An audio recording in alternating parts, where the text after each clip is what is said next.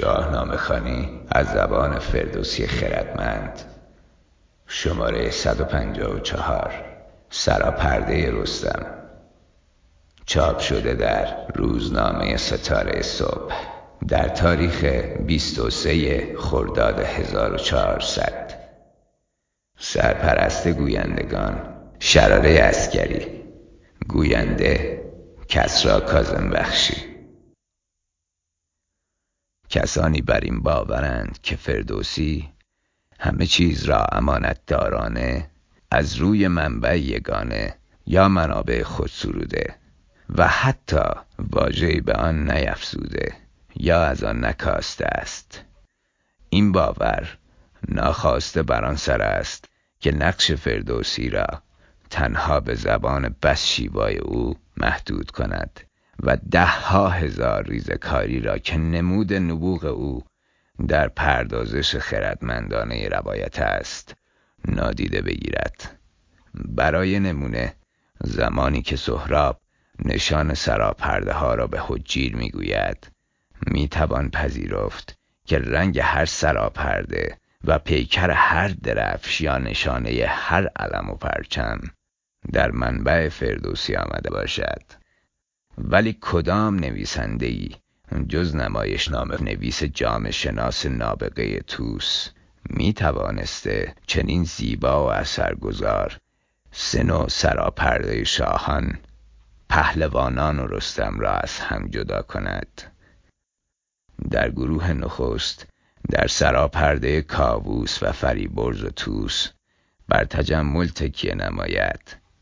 در گروه دوم به رزماوری و آمادگی جنگی بپردازد و به رستم که می‌رسد.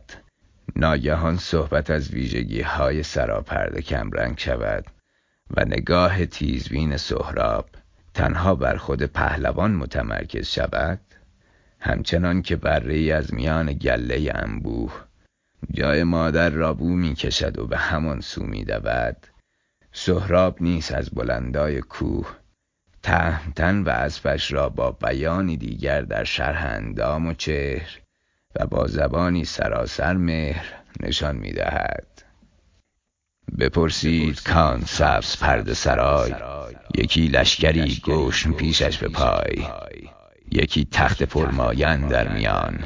زده پیش او اختر کاویان. بر او برنشسته یکی پهلوان. ابا فر و با سفت و یال گوان. ز هر کس که بر پای پیشش بر است نشسته به یک رش سرش برتر است. یکی بار پیشش به بالای اوی کمندی فرو هشته تا پای اوی. بر او هر زمان برخروشد همی. تو گفتی که در زین بجوشد همی.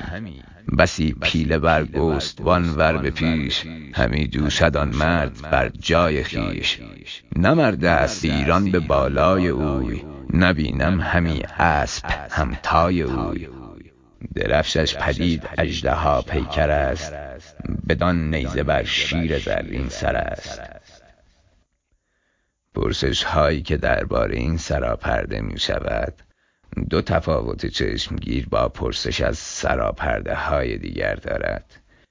نه تنها چشمان سهراب به جای تجملات یا رزم ابزارها بیشتر معشوق را می بیند بلکه زبانش نیز گویاتر و شمار بیتها افزونتر است. میانگین بیت هایی که برای پرسش از سراپرده های دیگر به کار رفته کمتر از چهار است ولی برای پرسش از رستم در همین بار نخست نه بیت به کار می رود و البته سهراب بار دیگر به این سراپرده باز می گردد می داند که گم شده اش اینجاست. نمی تواند از این سراپرده سبز چشم بردارد و آن را به فراموشی سپارد. این تنها موردی است که سهراب ویژگی ها و برتری های خود پهلوان را برمی شمارد. وقتی نشسته باز هم از آنان که کنارش بر پای ایستادند یک سر و گردن بلندتر است. فردوسی در اینجا هم یگانگی رستم و رخش را به زیبایی می‌گوید اسب در بلندی قامت چیزی از پهلوان کم ندارد و کمند نیز. آنچنان پهلوانانه و شست خم است که تا پای اسب می‌رسد. اسب بر پهلوان می خروشد و در زین خود می جوشد که دیگر تاب ایستادن ندارم چرا به میدان نمی رویم پهلوان نیز بر جای خود می جوشد و آماده حرکت است. هنرمند نابغه برای نشان دادن یگانگی پهلوان و اسب چه ریز کاری ها که به کار نمی بندد تنها به گفتن بلندای هر دو بسنده نمی کند اوی مصرع نخست را به رستم و اوی مصرع دوم را به رخش برمیگرداند. واژه جوشیدن را برای هر دو به کار می‌گیرد و سرانجام در یک بیت از زبان سهراب می‌گوید که در همه سپاه ایران نه مردی چون رستم و نه اسبی همانند اسب اوست. و در اینجا نیز اوی در هر مصرع به یکی از این دو سوار و اسب اشاره دارد. در بیت پایانی نقش اژدها روی پرچم و درفش رستم پدید یا به گفته دکتر خطیبی نازنین بدید یعنی بدید است. می‌دانیم که اژدها نشان خاندان پهلوانی ایران است و پیوندی با زحاک جد مادری رستم ندارد. این نشانه زورمندی و پهلوانی شاید باز تا به شکسته شده واقعیت تاریخی پرچم اشکانیان و خاندان سکایی در حماسه باشد.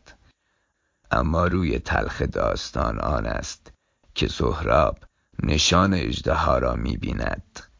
حتی از درفش کاویان هم نام می‌برد.